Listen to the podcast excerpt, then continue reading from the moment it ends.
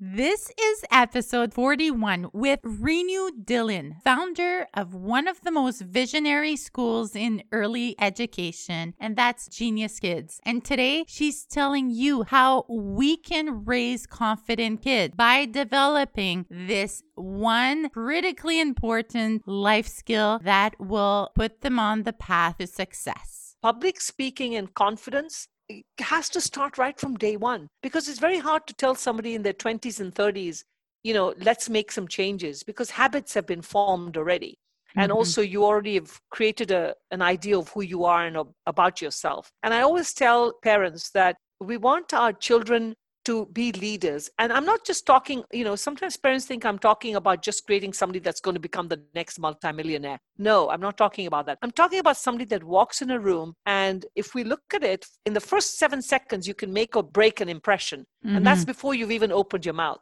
So it first begins with your posture and how you present yourself. And then the second part is when you speak. These two are so critical.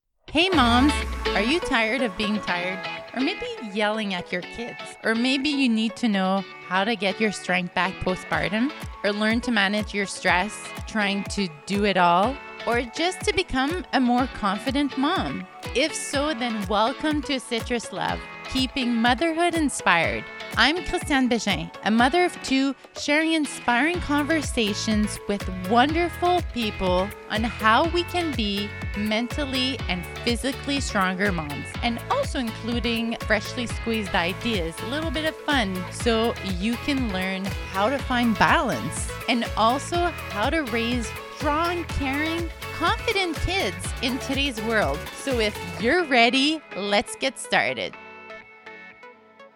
Hi, welcome to another episode of Citrus Love Podcast. So happy you're joining me. So, today we are talking about one life skill that most people, even maybe you, would consider one of their biggest fears, and that is public speaking. Today we'll be talking all about how you can help your kids starting right from the get go, even before they can speak in full sentences, to feel confident in public speaking will make such a difference as you will learn today a mom of two, Renu Dhillon. She is the founder and director of Genius Kids Development Inc., which she founded in 2001. So, Genius Kids is an award winning accelerated learning center and franchise that focuses on providing children with the communication, confidence, and leadership skills that are essential for success in life. Has 38 locations in the state of California. She's been known to teach her kids and two year olds in her daycare to read by the age of two and three. And that totally shocked me. And I definitely had to ask her how she did it. So she gave me the one on one, which you'll hear in this episode. I found her because of this documentary I saw on TV by TV5 Monde. And CNN also did a documentary about her school for the most visionary schools in the world in early education. So today we're going to dive in and get to the bottom of why she started it and what important life skills that kids in the early years, like from zero to six, should definitely be learning. And if you're not teaching them one of these skills, you will definitely want to after this episode. She's responsible for the development, training, and implementation of these curriculums. And she developed recently an award winning curriculum for public speaking course called Win with Word, training kids from pre K through grade six. Genius Kids has been recognized worldwide as the school that shapes tomorrow's citizens at the daycare and after these after school programs and even online, her mission is to inspire every student to think, lead, and communicate, resulting in greater self esteem, confidence, and performance to learn, achieve, and care. With that being said, enjoy this episode. Make sure to share it with another mama that would appreciate hearing about how to raise confident kids in today's world. Let's get to it and listen to our conversation. Welcome, Renu, to the Citrus Love podcast. Thank you so much for taking the time today to talk about Genius Kids and your newer project and just give us the mothers and the mothers to be at home a glimpse of the way you're educating kids at Genius Kids. Now, most of them are located in California, correct? Yes, they are actually. And first of all, thank you for inviting me to your show. It's always a pleasure. Mm-hmm. So thank you very much for giving me the opportunity. And a big hello to all the mommies and the mommies to be. Um, I think it's the best best job on earth to be a mom. so, how many Genius Kids preschools or after schools and franchises do you currently have? So, we currently have 38 all in the Bay Area, Northern California, in the Bay Area. Then we have uh, between all the way from Morgan Hill to Sacramento and everything in between, Tracy. We haven't gone into the city yet because the rents are really horrendous. Mm-hmm. But uh, at least uh, pre COVID, we had 38, and I'm hoping we can retain all of them. It's, uh, it's a struggle right now. You know, it's uh, tough times with the COVID, but um, we're keeping our fingers crossed. Mm-hmm. So 38 in total. I actually found out about your business genius kids when i think it was a documentary i watched i think it was the most creative schools in the world like how they're teaching oh yes creatively yes. so we were uh, featured first on uh, cnn as mm-hmm. the most visionary school mm-hmm. for early education and then we were selected it's a it's a, a, television station called TV5 Monde. It's based in Canada. And they flew out and did a whole story on us as being, they selected seven centers worldwide that focused on children that were very unique. And we made it into that documentary. So it was very exciting. Yes. One of the most visionary schools, correct, in the world. Yes, I think it was on that one. And I remember yes. your school, it just stuck. And I went online immediately, Googled Genius Kids to learn about it and where it was located because I was hoping there was one in Canada. But unfortunately, it's only in the States at this time although you have plans for expansions from what I've read. Yes, Maybe. absolutely. We're looking to expand and hopefully uh, as we get franchisees and int- who are interested, we definitely will. We just need a franchisee in Canada and we'll be ready to go. Mm, so that's good for anyone listening. So, I read that you've developed over 4,000 learning lessons for Genius Kids over the years. It's probably more by now. Um, is it accurate to say that when most people are taking weekends off, you can be found creating new curriculums? Because I heard you were a workaholic. You're yes, not I am. at work. That's very true. helping. You're very implicated in the community, volunteer work, helping to make our kids' world a better place. Very accurate. Um, I probably sleep about six hours a day. And mm-hmm. uh, so it's funny. I even wake up on Saturdays, even if I don't have to go to work. I'm up at six o'clock in the morning. Yes, I love. You know, I believe in one very strong philosophy. If you love what you do, you'll keep doing it, and that's what I do. I really love what I do. I thoroughly enjoy writing lessons. And in actual fact, as I'm speaking to you today, I'm going to be building my entire virtual online platform because now naturally a lot of parents wa- are working from home or teaching the kids from home. So i have spent now the last four months. So i think the 4000 is increased to what? I have no idea.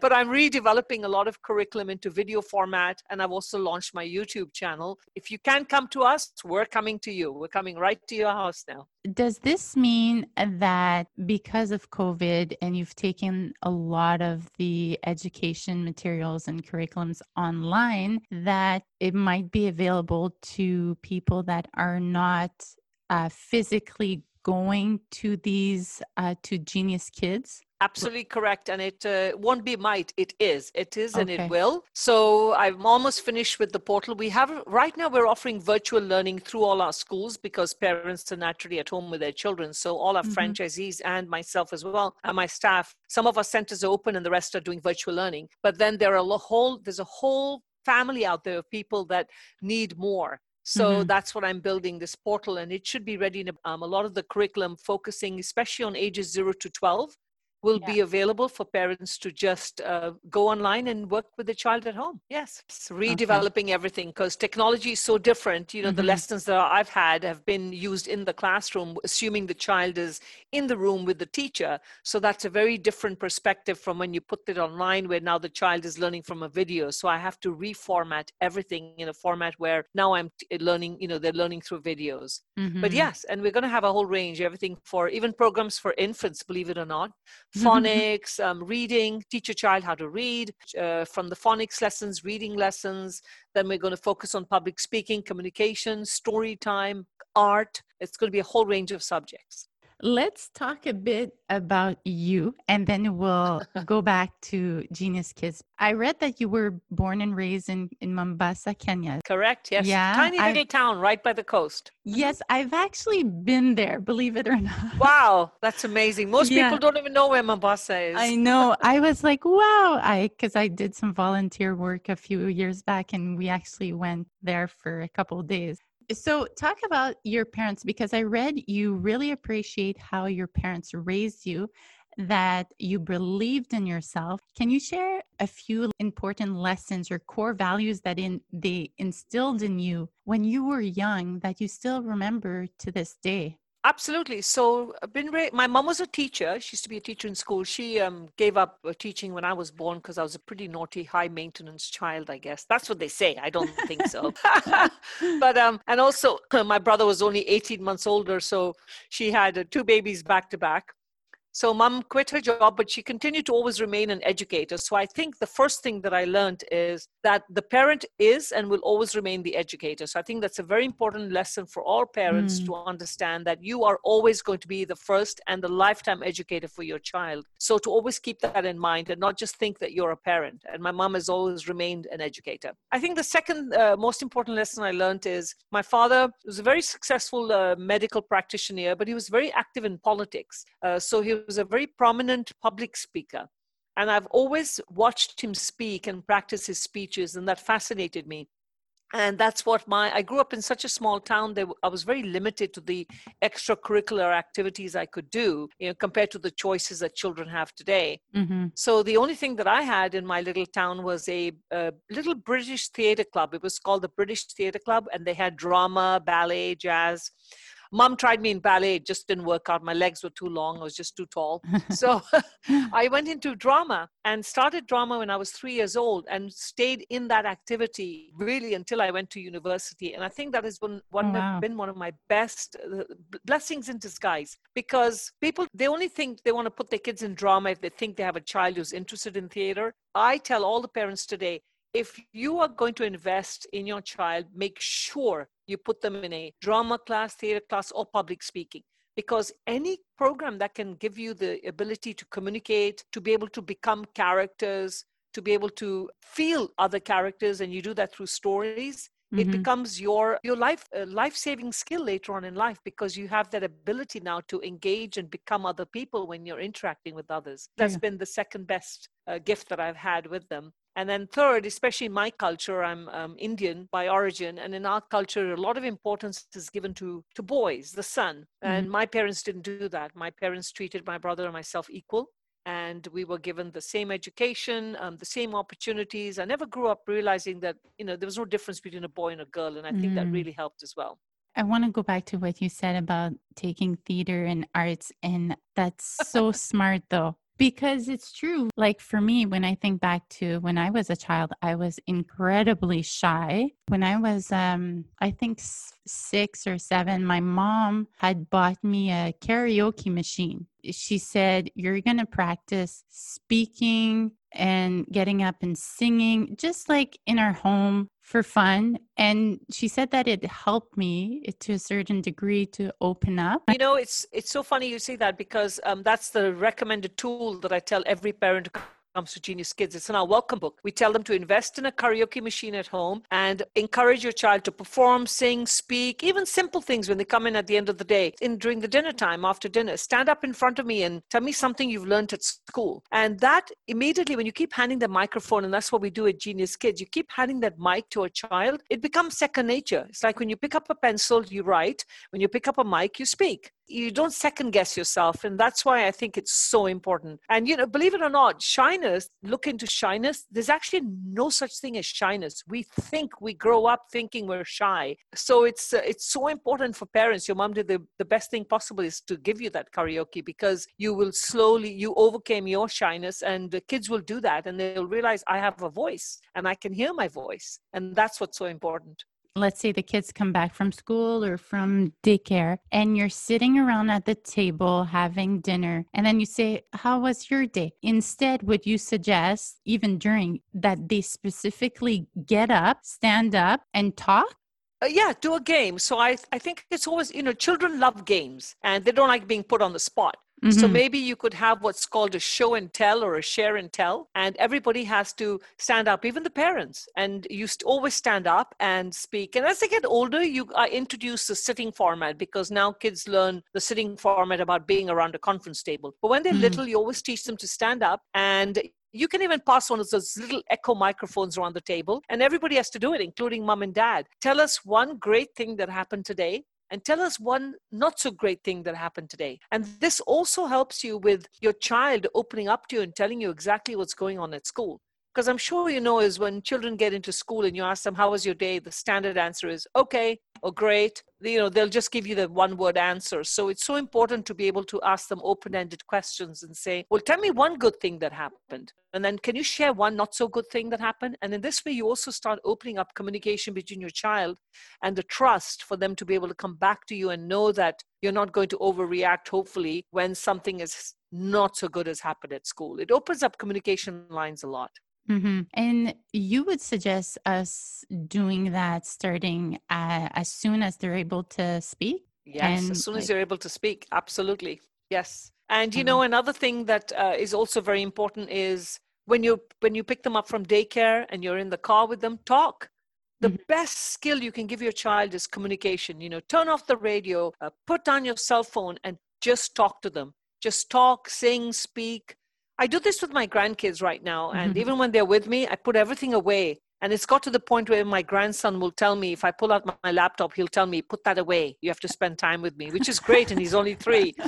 So communicate as much as you can everything you want to you want to do with your child is all based on communication everything we do in our life is about communication mm-hmm. that's something you want to instill in them and what about some kids don't talk as much and others are really chatty so it's definitely based on personality. And of course, sometimes we do have children that have, may have speech delays as well. Mm-hmm. And this is why communication is so important because in addition to when they go for speech therapy, that's what speech therapists do. They make them talk, you know, they make them do mouth exercises. So you want to definitely engage as much as possible. Personality does come into it, but I think what happens is even somebody that's quiet, when they discover they have a voice and they discover they can start believing in themselves and know that the, they should have no fear in expressing what they feel. They may say something a little different from somebody who's very loud and aggressive, but at least they'll learn how to be heard. And mm-hmm. I think that's very important. We need to teach our kids that.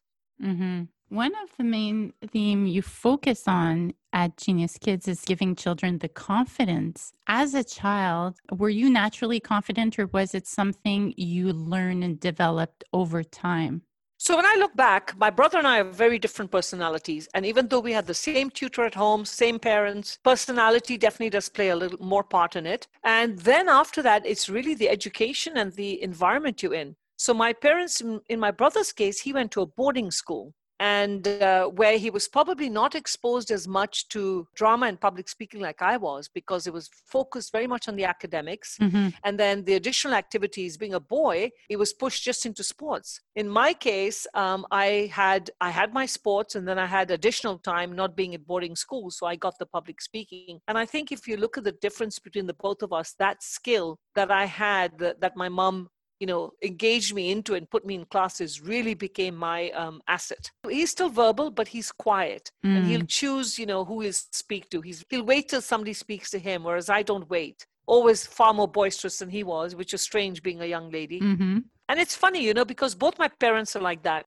Let's jump ahead to another part of your journey before Genius Kids. You said you were working as a corporate headhunter, and at one point you noticed that the job applicants were deficient in good communication skills and confidence. Can you talk about this realization and what surprised you about it? Because at that point, they're adults. How come this had an impact on you? So, um, so we'll back up a little bit. While I was um, raising my kids as a single mom at home, I had actually, prior to becoming a recruiter, you know, was fighting custody battles in court and needed all the money in the world to pay off these attorneys. So I actually ended up opening a matrimonial dating agency from home. That's when I first discovered how important communication is because I used to match people up, and that time we didn't have Zoom. It was just the telephone. I only had the, the telephone and basically um, calls, or if I ever got to meet them in person. So there were two ways of looking at it. I would either meet people that sounded great on the phone, and then when you meet with them, they completely lack the grooming. And I would be like, all right, how am I going to groom you to meet this other young person that I want to introduce you to. or it was vice versa. They were strikingly, amazingly good looking. And when it came to speaking, they, as soon as they opened their mouth, you'd be like, what happened over here? Where, where's this person? Who is this mm-hmm. person? And that's when I realized that it's so important. You, it's very hard to change adults because normally by the age of six and seven, we formed our personality. And that's when I started realizing I spent more time counseling people on grooming skills and talking skills that I did on matchmaking. Mm. And uh, then then when um, I got recruited out of that business, I sold that business and I became a recruiter, it became even more obvious. Now I was placing people in jobs and I would get these phenomenal resumes for, I was specialized in accounting. So I'd get all these amazing resumes for a CEO or a CFO. And then I would call them into my office and I'd be like, oh my gosh, your interview skills are terrible. So maybe mm-hmm. they were just very book smart and not street smart. Mm-hmm. And that's when I realized, you know, public speaking and confidence has to start right from day one because it's very hard to tell somebody in their 20s and 30s you know let's make some changes because habits have been formed already. And mm-hmm. also you already have created a, an idea of who you are and about yourself. And i always tell parents that we want to create the next steve jobs you know? We want our children to be leaders. And I'm not just talking, you know, sometimes parents think I'm talking about just creating somebody that's going to become the next multimillionaire. No, I'm not talking about that. I'm talking about somebody that walks in a room and if we look at it, in the first seven seconds, you can make or break an impression. Mm-hmm. And that's mm-hmm. before you've even opened your mouth. So it first begins with your posture and how you present yourself. And then the second part is when you speak. These two are so critical, and especially now for children because the world is so competitive. Wherever you go, colleges, jobs, it's so competitive. We have to make our children stand out. And you can only do that by grooming them every way possible and not just focus on the academics. And that's what I realized I got to do something here. And when I launched Genius Kids, it's always been public speaking and confidence building right from day one. It wasn't even a preschool when I started it. it. I started by teaching public speaking and communication, and by default, it turned into a preschool. Because you had so many parents that were interested. Yes so many that were interested. I was doing classes that was only once a week, and parents were coming back and saying, This is not enough. We need more. And can't you do this all day? Can't you do something that can make an impact on my child all day? And that's when I realized, you know, I got to do a little bit more. And we do that all day long in our schools. Even now, I when I opened the school at eight o'clock this morning, as soon as the kids came in, we right from the day you, uh, the minute you walk through the door, you meant to we teach you how to socialize, greet your teachers, greet everyone around you, smile, and now of course we avoid all the handshaking, but um, anything to make you shine. I always tell parents we want our kids to shine, and shining doesn't mean getting grades, you know, A's and hundred percent. Shining means as a person.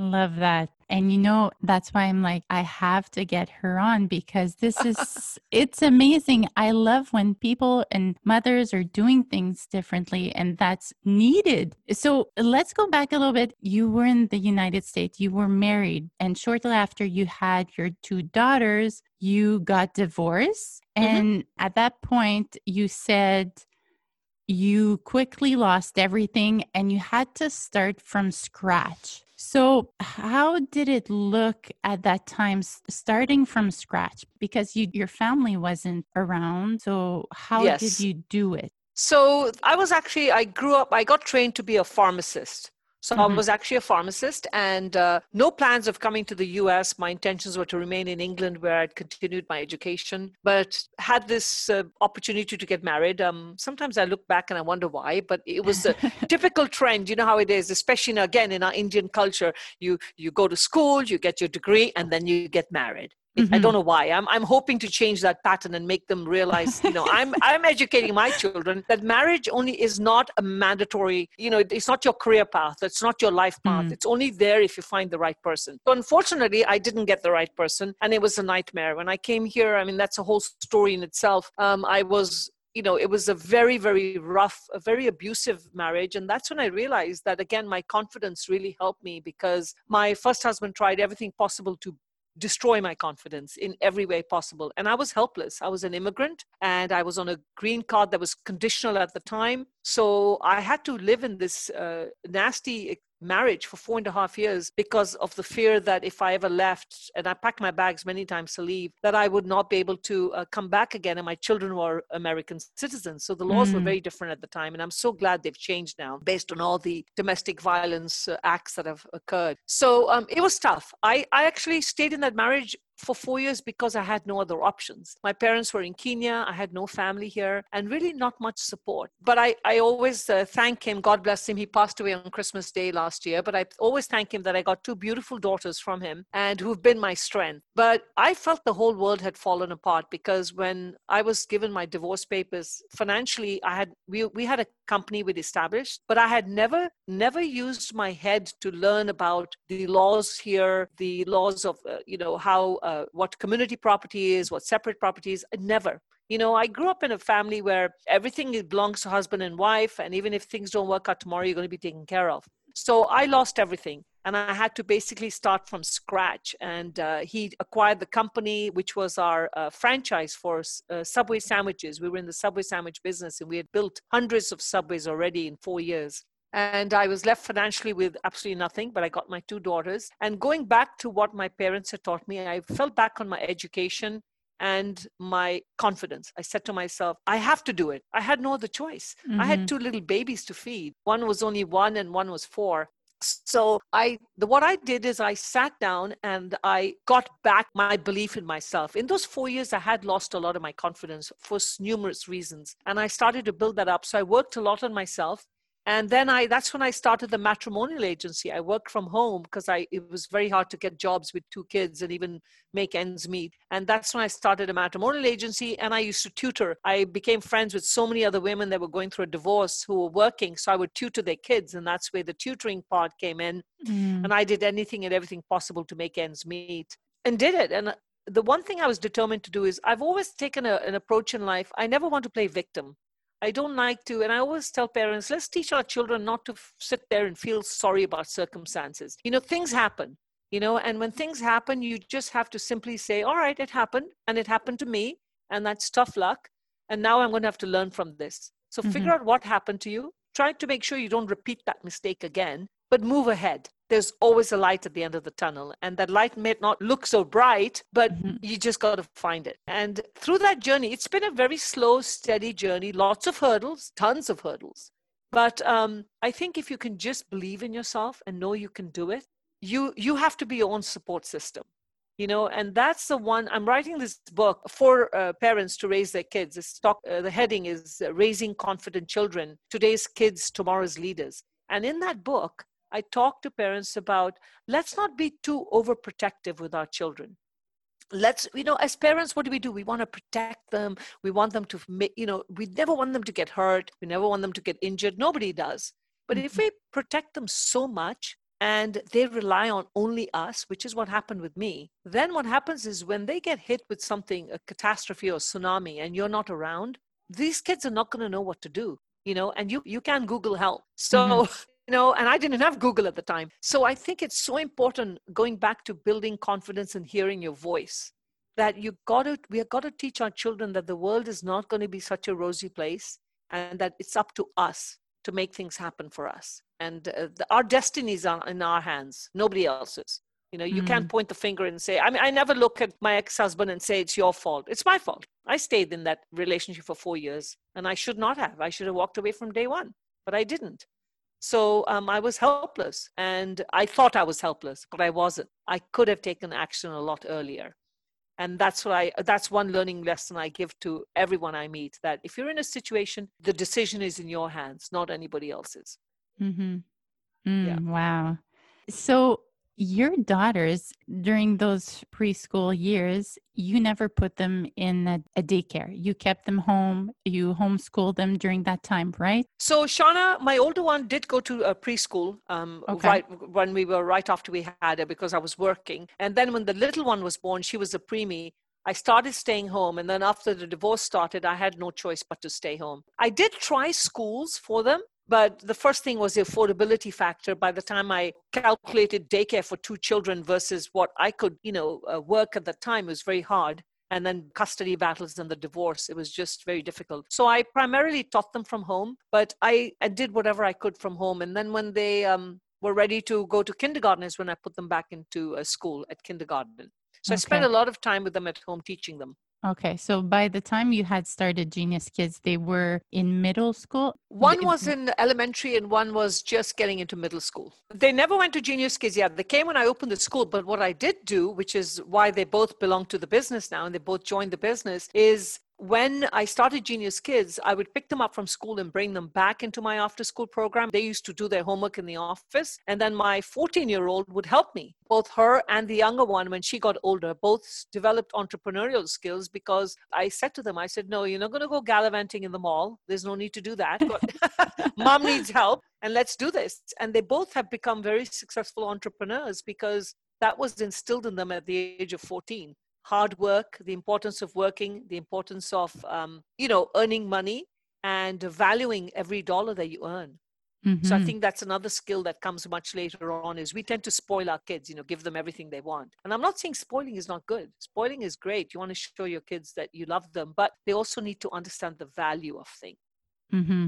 An interesting fact I learned is that you taught both your daughters to read by the time they were two. And this is something that you've been able to uh, replicate in some two and three year olds at Genius Kids. So I'm curious, how are you doing it? Um, I have a, I think I've written a really successful uh, reading program. It's called Miss Renu's Reading Recipes. And uh, my mom taught me how to read. I was also reading at the age of two through phonics. And I strongly recommend to parents that it's all phonics based and don't try and teach kids memory learning. A lot of parents focus on memory. They'll keep showing the pictures and the letters, and the kids kids have great memories. They look at the picture of a cat and then you look at the words underneath and you'll eventually figure out that's cat. Mm-hmm. But the thing is, is that, you know, you have to teach them the sounds because when you go ahead and read something, phonics is such where you have to learn to blend. So there's there's a whole step process that you learn for reading. So you start with your basic phonics, then you introduce the short vowels, you know, and that too vowel A, and then after that you progress to vowel O. Little steps that you have to take and then you progress to the next level of book. So I think what happens with parents is we tend to get so excited, we want them to read right away that we teach them to memorize. And that's not what reading is. Reading is so many different things happening in the brain, and the brain needs to understand what am I reading in this word? And then they must understand what they're reading. So we have this program that whatever I did with my kids, I've now developed into a series of lessons which are used very successfully. And yes, we have hundreds and hundreds of children that are reading well before the age of three. Wow. We start them as infants, as early as infants. I start introducing phonics to infants from the age of six months old. Oh, really? Mm-hmm. So you and you know, ju- just doing a lesson, you know, kids will hear you, and babies ha- are amazing. If you look at the power of the brain, they'll just look, they'll hear you, they'll see the sound, they'll see the picture, and just it's it's constant repetition.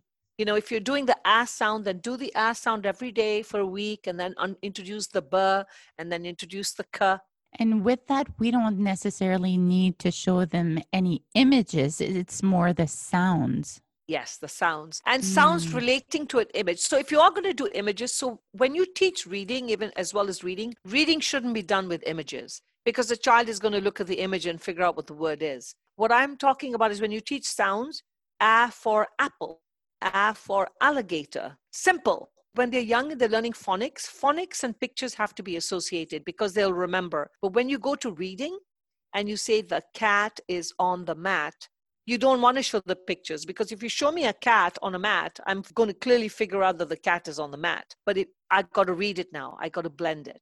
Mm, I understand. So, mm-hmm.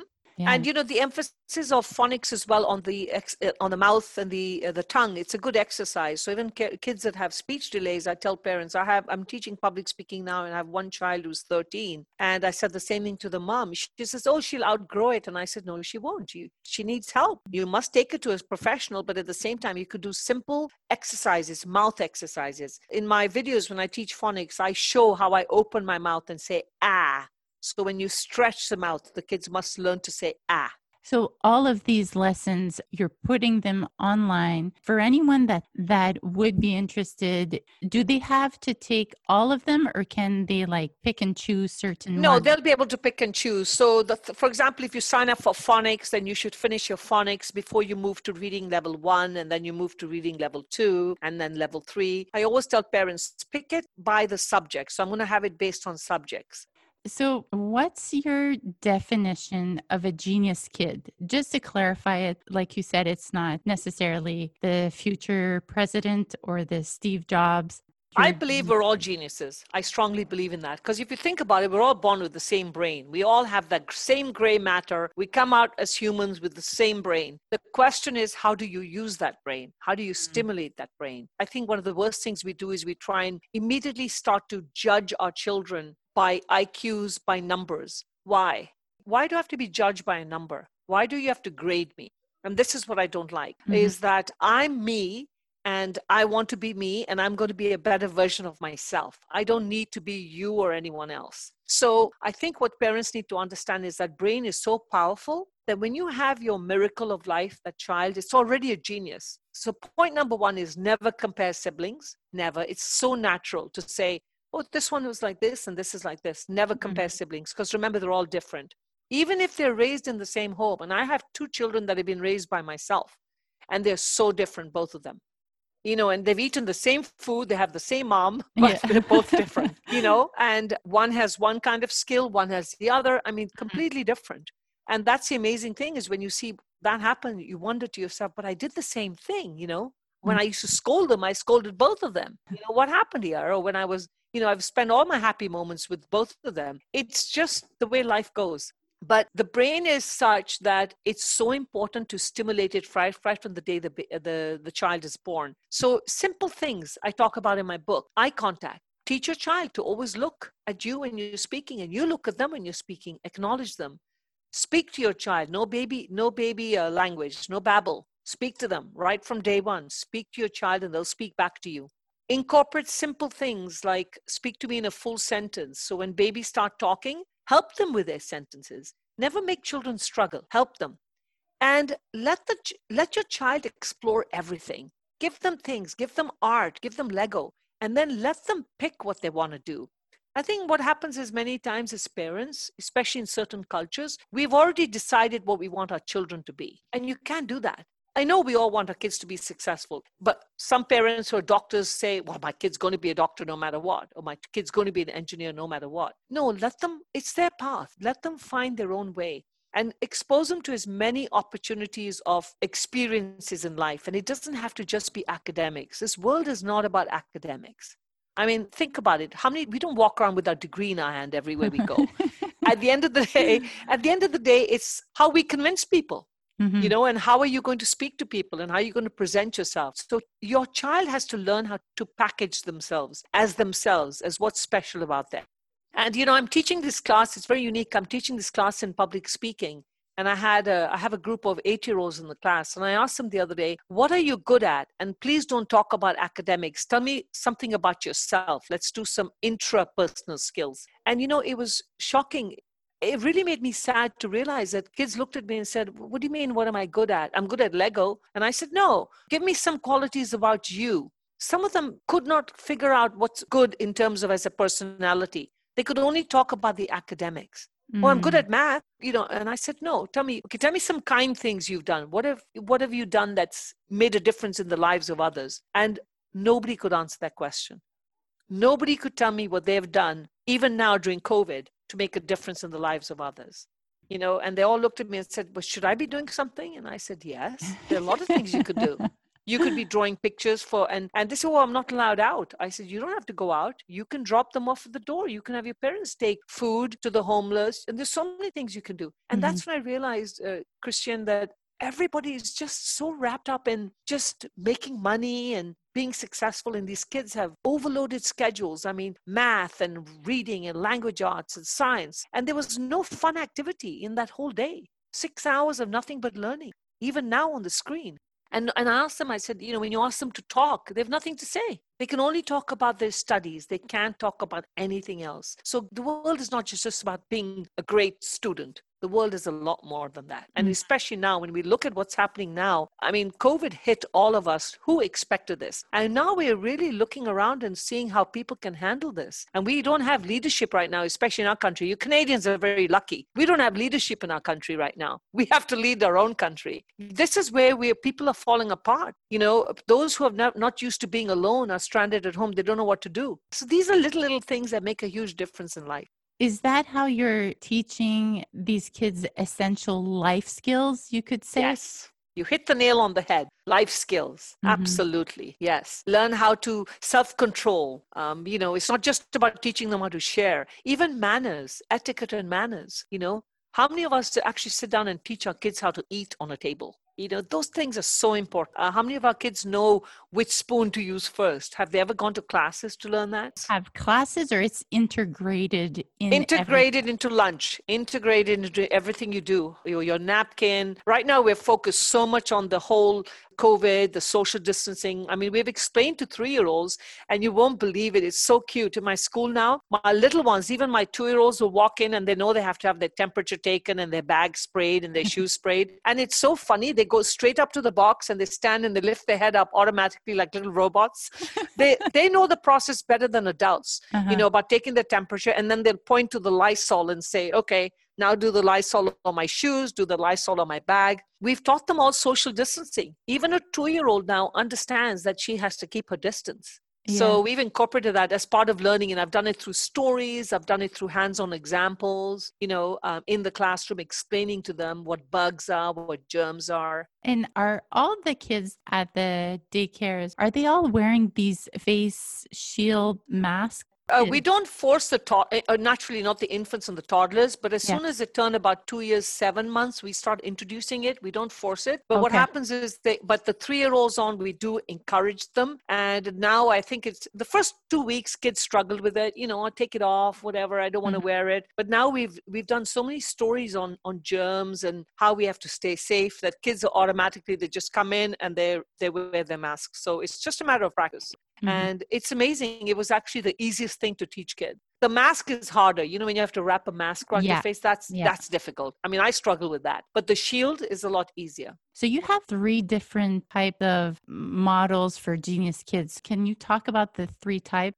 Yes. So we have it as infants and toddlers. That's one age group what we call zero to two, two and a half. And then we have our preschool, pre K. Then we have our kindergarten and after school. So they're like three ages. The centers are, some people incorporate all the age groups in their center depending on the size of their location. Some will just pick one. Like we have some franchisees who are only infants and toddlers, and some are only preschool. But I go up to the age of 12. I don't have curriculum really for middle and high school, maybe only for public speaking and communication, but not for anything else. I want to target the elementary age group. And my favorite age group is the zero to six, because that's the window window of opportunity for learning. That's your window right there. That's your chance to do whatever you can.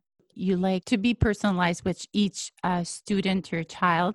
When I talk about personalization, when we're teaching kids, my teachers are trained not to assume that all 10 don't have to be the same. So the curriculum is set in such a way that if you have a child in the class that may be struggling with something, then the teacher can swap the curriculum and change it and modify it and use another lesson. She can just switch to another lesson. So the way we've put our levels, even in our preschool, we have two levels so that a child should be always placed in the right level. And I always tell parents, don't judge your child just by the age. You know, we're not um, stereotyped kids. You don't look at a uh, Google and say, well, my two year old needs to do this, mm-hmm. so then they should be in this class, or yeah. my three year old needs to do this. I have four year olds that struggle with certain things, and I have three year olds that are very advanced. It really boils down to the child themselves. And at the end of the day, you always want to make sure that your child is placed in a classroom where they're going to get confident. And not ruin their confidence. So if you put them in a class where 10 kids know everything and your child is struggling, that's not going to help them. It's important to place them in a level where they'll master that skill and then move to the next one.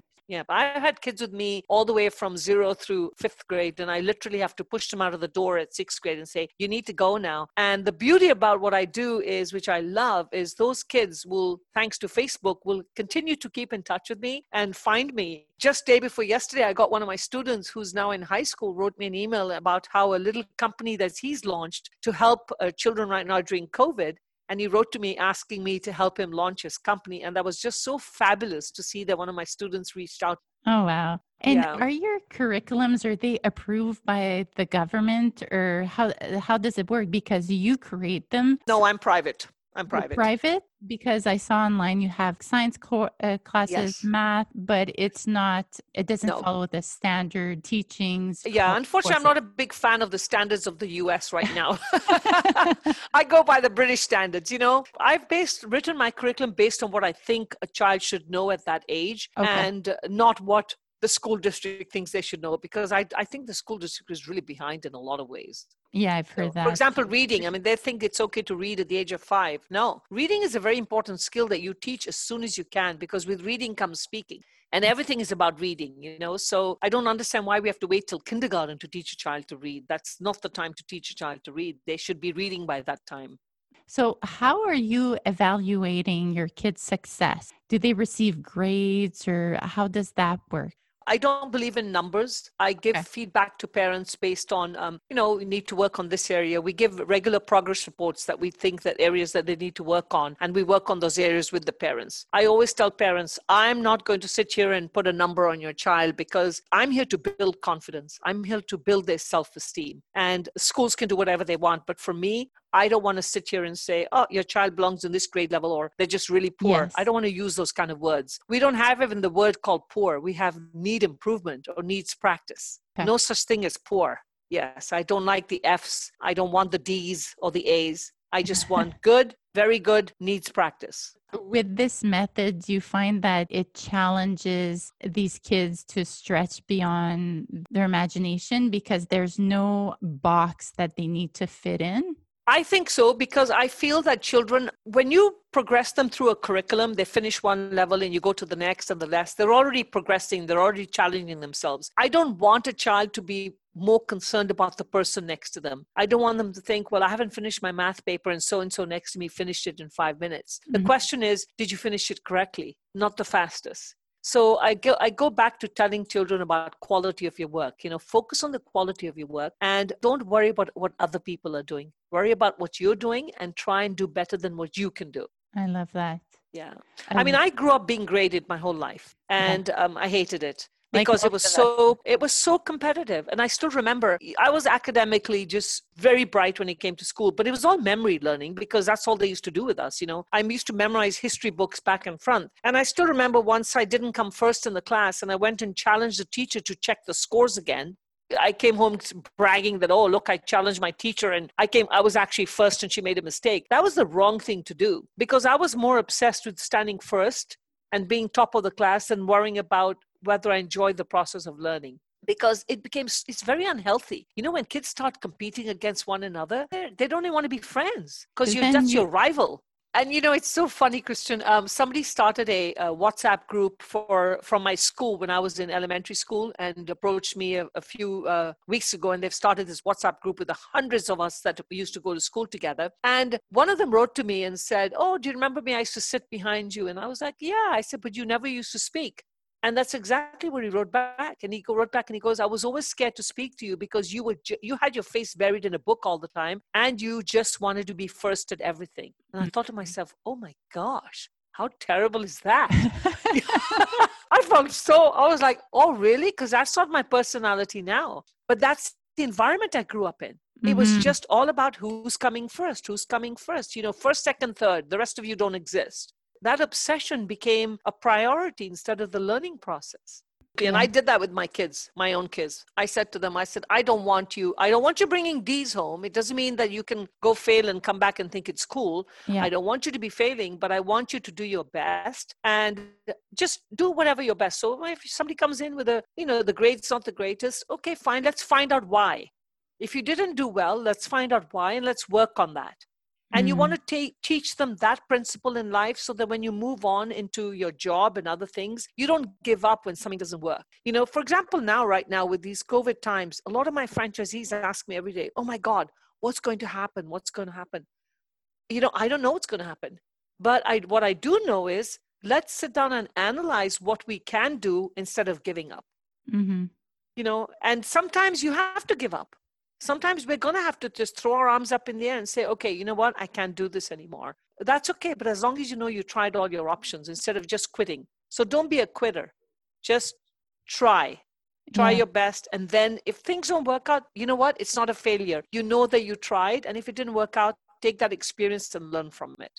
Yeah, one thing you you say is that failure leads to success. And I love that because I was not taught this when I was young. I uh-huh. thought you try not to fail. I was afraid of failing and how how other people would treat me. So I love this that failing leads to success eventually if you continue trying. and let me tell you if i give you a list of my failures i could write a book on that tons of them and what do we do as humans we tend to repeat some of those mistakes again right mm-hmm. especially in our personal lives and this is another thing we need to teach our kids don't be harsh on them. It's okay. So Mhm. what? They failed. Okay so big deal. Let's try again. Um, and we have to remember that not every child is cut out to be an academic student. There's Mhm. so many things you can do out there. So let's not kill their creativity and their imagination. Listen to your child. Watch them. See what they're good at. You know see what they're good at doing. And and develop that skill. Because they could be the next steve jobs you know it's, i'm not saying don't go to college i'm not condemning going to college college is a great experience but if a child's not interested then guide them to become interested in something or something that they're good at doing Mhm. and listen to your kids listen because sometimes without saying something if you watch them you'll find out what they're really good at Yeah. I want to read something you said that if you can speak, you can influence. If you can influence, you can change lives. And that's basically what you're you're helping these children with. Uh, let's talk about. I think it's a recent project. A project you've developed an award-winning curriculum for public speaking called "Win with Words: The Art Mhm. of Communication." That so this is uh, i used to have uh, there were lessons that we were teaching in class and now Mhm. what i'm doing is i'm actually doing them through zoom as Okay. i'm converting them. So they're going to be two choices. They're going to be programs where you could actually learn live with a tutor or you could just learn with them online through videos where i will teach them. So that's what i'm working on right now and what I do is normally when I write any lesson, I always test it myself to make sure it works. I don't just put it out there. I always make sure I try and test it myself with my own students or with students in a classroom before I put it out there. yeah, and absolutely, you speak, you influence. I mean, your voice can make a difference in somebody else's lives. And you know, I always give the example of uh, Oprah Winfrey. I went to her one of her speaking events here. She came to San Francisco, and I cannot tell you, I came out of there so energized just listening to her voice. You know, just listening to the power in her voice and her just her attitude. I really encourage people to do that. You know, make sure your kids also listen to people who are positive. You know, instead of the negativity, because that positivity can just change your life. Yeah. Uh, Like many of us, public speaking is like a fear fear of being judged, or uh, we're so nervous, and even as adults. So, this might help. And you called it in the video the perfect rules. yes, my perfect rules. Yes, I loved it. Can you just quickly go through them? The perfect rules for when it comes to public speaking or speaking in front of a group. Actually, I tell students that perfect rules have to be implemented all the time, every minute of the day. Oh, really? And the perfect, yeah, every minute of the day, and especially so when you're speaking. So P is for posture. So your posture is very important. E is for eye contact. R is for relaxed. Take a deep breath and just relax and be yourself. So P E R. F is always speak in full sentences. So F is full sentences. P E R F. E is for expression, your nonverbal communication, your body language. That's why I talk about the you can make it or break it in seven seconds. Your body language, your posture, people can decide who you are already just from the way you mm-hmm. enter a room and the way you stand without you speaking. So, E is your expression and make sure you use the right expression if you're trying to express something use the right expression and that also includes your hand gestures and your your how you move your hand mm-hmm. c is for confidence believe in yourself and t is for always talk loud and clear that's your perfect rules. and, eh, that's great. And for the full sentences, you said, let's say a child, you someone asked them, "What's your name?" I would reply, Christian. Yes. But you say that they should put it in a full sentence. My name is Christian. Why? Because you know what? It's first of all, it helps your listening skills. So when somebody asks you a question, you put that back into your answer. So that really reinforces what you're saying and you get into a habit of doing that. And also what happens is acknowledgement. You know, you're acknowledging that you heard the person and you're answering their question. Mm-hmm. So for me, I think it's so important. And what happens is having conversations. So you give an introduction of a name. Now, if we talk about how are you doing today? Good. How do I proceed in this conversation when you just said good? What about, I'm doing really well. How about you? Now, what has happened is you've just started a conversation. Mm. So I tell hmm. kids that speaking in full sentences moves you to the next level, moves you to the next level of conversation. And you can't just say good or great. Tell me why. Give me a reason why. I'm doing great. What about you, Miss Renu? So we always start our lessons in the in the afternoons with this. I greet them individually. They all know each other, but they all have to greet each other individually, and then um, they talk back. And you know, it's funny you brought this up. There's a very wonderful game that you can do with your children and I do this all the time in my class. What another thing is we forget how to introduce other people. So let's say I'm standing with you and and I got to know you, and now somebody else walks in the room and I start talking to them and I forget about introducing you.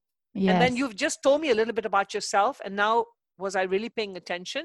So now when I go to introduce you, I'll go, uh, this is um um, I think this is Christian, and I think she's from Canada, right? Now that's really rude. So what I tell students is every uh, time we start a class, we play this game. So I'll say, I'm Miss Renu and I live in Fremont. And then you would say, I'm Christian, I live in Canada, and this is Miss Renu, she lives in Fremont. And then the third person would introduce themselves and then introduce both of us. So they have to keep remembering mm-hmm. all the people prior. And that's very good exercise for listening and teaching your child how to introduce and listen to people when they introduce themselves to you. I love that. And you can yeah. use like a common interest or something yes, like that. so well. many things common interest, city, what you ate, it doesn't matter. But it, it teaches your child to pay attention and be sensitive to others, you know, be sensitive when somebody's telling you something, listen. That's great. And what about when we're nervous? You say that it's important to release that nervous energy, even for us. I tell uh, I tell students practice you know okay. something? The only time you're going to be nervous is when you feel you're not going to be ready. Practice is important. That is why that daily routine you do with your child is so important. When your child gets used to speaking every day, especially impromptu about subjects like, How was your day today?